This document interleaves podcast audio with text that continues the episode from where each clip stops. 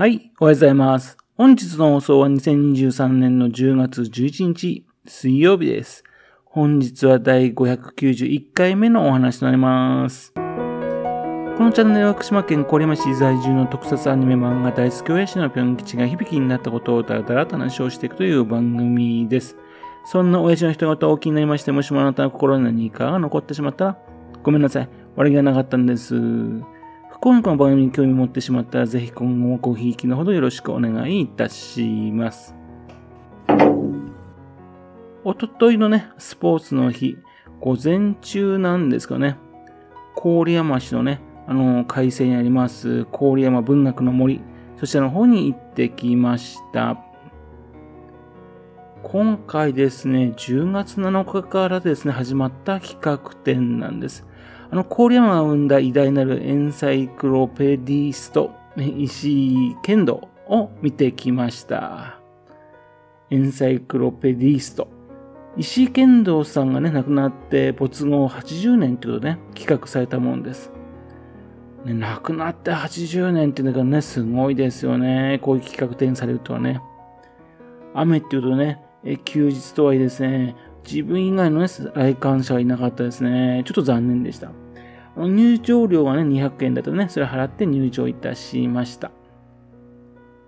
エンサイクロペディストとはですね、百科事典編集者のこと。ね、物事をいろいろとね、詳しく知っている方、知っている方のことですね。石井剣道っていうことについてですね、百科事典編集者としてのね、側面についてね、中心に展示をしているものです。石井剣道がですね、40代過ぎ、ね、からですね、ライフワークとして、ね、取り組んだのね、明治物事起源っていう本なんですね。明治物事起源。それを中心にですね、据えた展示会でした。明治維新後ですね、文明開化によってですね、新たなですね、文化、法律、経済、風俗、その他ですね、いろいろなことがね、あの、始まったわけですね。それについて始まった時のところがね、記録されてるんですよ。書き始めたのはね、明治41年です。ですから40年ぐらい前のね、遡って、そして、えー、消えかかっているっていうのを感じたんで、それをね、書き残していったんでしょうね。石井剣道がですね、このようにですね、文字としてね、残してくれたからね、現在の自分たちがね、近代化するときにですね、どのようなことがあったのか、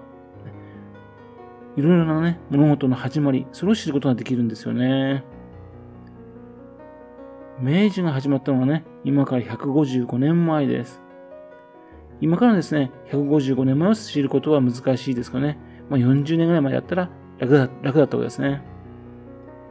というわけで、それを残した偉業っていうのは非常に確かにすごいんですよね。すごいんですけどね、石井剣道さんのすごいところはですね、それだけじゃないんですよ。子供のね、の科学読み物、理科12ヶ月っていうのをね、発行したんですよ。これはね、36歳の時の仕事なんですよ。小学校のね、教員だったっていうね、実績を使いましてね、そして作った本です。この本はですね、単に科学的読み物としてね、読んで知るだけじゃなくてですね、自分でもね、実験できるようなこともね、あちこち書いてあるんですね。これによってですね、多くの人がですね、科学的な物事に興味を持つようになったんですね。というわけで、現在はですね、あの、大勢の科学者、それをですね、日本に生み出した、ね、日本の科学技術力をね、あの発展させた本なんですね。今の日本ですね、こういうね、あの本っていうか、そういうのすごく少ないような気がするんですよね。それから石井剣道さんですかね。20代の頃ですね、子供向け雑誌、小国民っていうですね、本を出版されしていたんですね。その編集者としても活躍しました。で、この本ですかね、あの分かりやすいようにですね、冊子をふんだんに盛り込んだんですね。それでもう大ヒット。というわけでね、文字だけよりですね、ビジュアルをね、大事にしたってことですね。で、後はそれはね、挿絵がですね、まあ、絵物語とかね、漫画へと繋がっていくんじゃないかなと思うのは自分だけなんですかね。その流れだと思うんですかね。また、20代の頃にですね、空想科学小説、12日間世界一周だとかね、少年ロビン・ケンソンだとかね、まあ、同じくですね、ロビンソン・クルーソーをね、題材にしてですね、芸育太郎などのね、そういった小説を書いてるんですよ。そして子供たちにですね、空想する楽しさ、それをね、教えた人なんですよね。そんな児童文学的な側面もあります。ジュール・ベルヌなどね、絵画の人気作をね、日本にも持ち込んだとも言えますけどね、タイトルパクリっぽいですけどね、中身はですね、完全オリジナルなんですよ。その中でですね、現在のね、SF 小説につながるですね、空想科学的なね、作品も数多く残してるんですね。そんな人物なんですよ。そんな人物が郡山市の出身者なんですよ。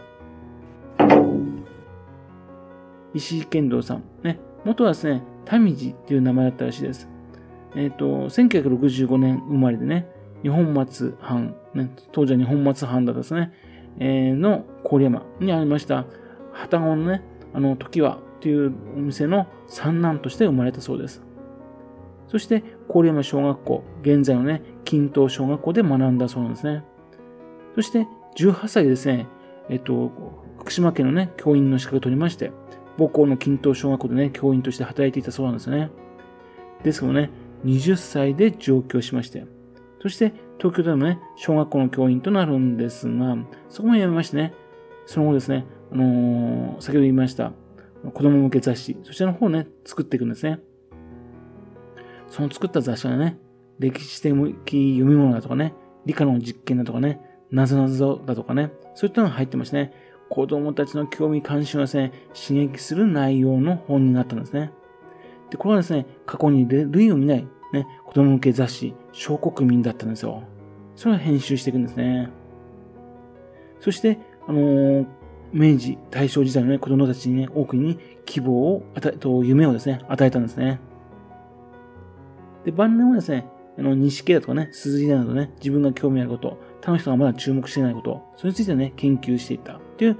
方です。今回の展示はですね、エンサイクロプロディアとしてのね、側面のところ、その後、理科12ヶ月という部分がね、クローズアップされていましてね、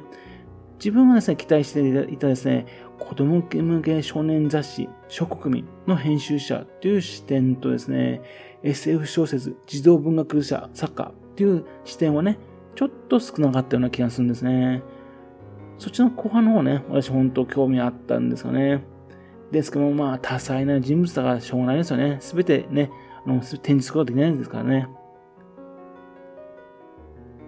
またですね、あのー、石井健道さんをね、あの、ふるさとの偉人、浅川権斎さん、それについてね、調べたりとかね、また、福島県の地理、それから歴史、ね、それについてもね、いろいろと発見したとかね、まあ、本を書いたりとかしてたんですね。そんな成果もね、展示されていてね、えー、非常に良かったなと思います。ちなみにですね、あの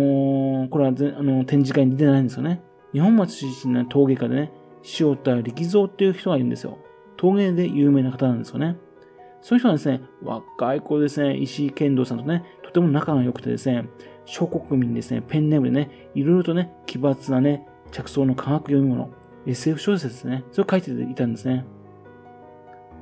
というわけでね、まあ、明治期、SF というとですね、あの、海底軍艦で有名なね、押川俊郎さん、そちらの方を中心とするですね、天狗クラブの人たち、そういう人たちはね、有名ですけどね、それとは別なですね、この石井健道さんの流れ、そちらの集まりのね、流れのが SF を作っていたと。いうことなんですね。というわけでね、えっ、ー、と、そういうふうな人物がね、福島県出身者でいるんだよ、ということですね。ということですね。石井剣道というですね、編集者、作家、教育者、研究者としてですね、すごい人物がいてね、今、その企画展がですね、郡山市で行われてんだよ、という話でした。もしもよかったらね、興味ありましたら、見てみたらどうでしょうかね。